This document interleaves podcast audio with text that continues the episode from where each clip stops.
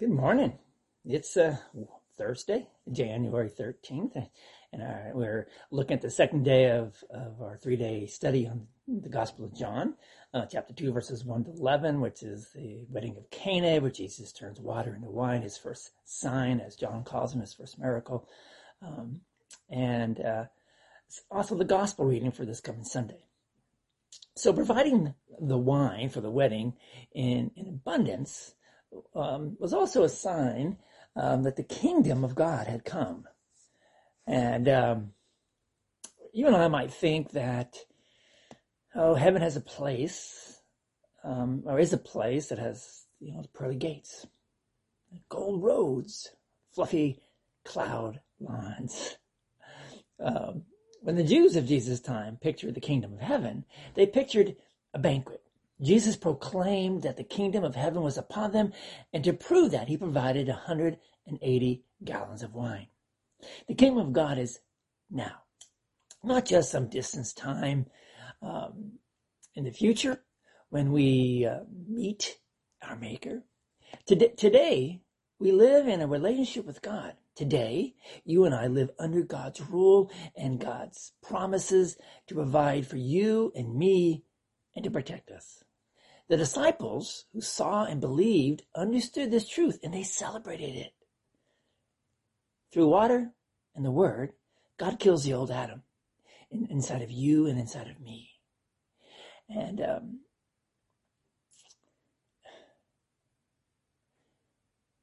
to be alive to God then, dead to sin, alive to God, means that you love him, that you serve him above all other things. You honor his word by hearing it faithfully, by reading it, by applying it to yourself. You run into all kinds of obstacles. Sometimes you even lose your grip of your spirituality. But God is there to rescue you.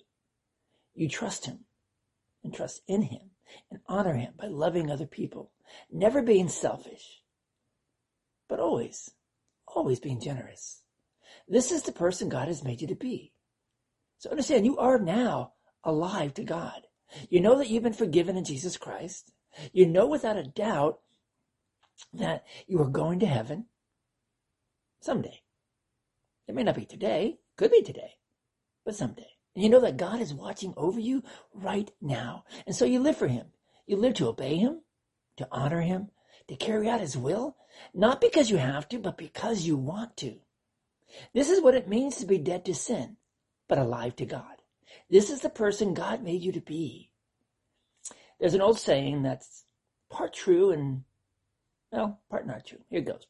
God loves me just the way I am. The first part is true. God does love you, but not just the way you are. If that were true, then God wouldn't have sent his son to rescue you.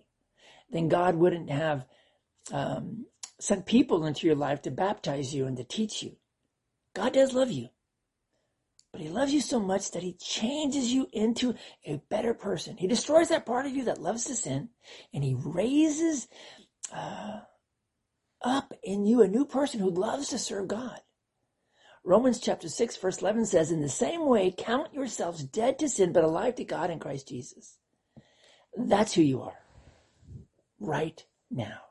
God has changed you and changed your personality. May God be with you and bless you. Be the person that God has made you to be. Let's pray. Heavenly Father, you have empowered me in my baptism to be the person that you have made me to be, alive in Christ and dead to sin. May I never forget that. Amen. And let's pray again. Heavenly Father, you have empowered all those who are listening this morning. You have empowered them in their baptism to be the person that you have made them to be, alive in Christ and dead to sin. May they never forget that. Amen. Thanks for being with us today. Remember what Romans 6:11 says, "In the same way, count yourselves dead to sin, but alive to God in Christ Jesus." Go and share the message. We'll see you tomorrow. God bless.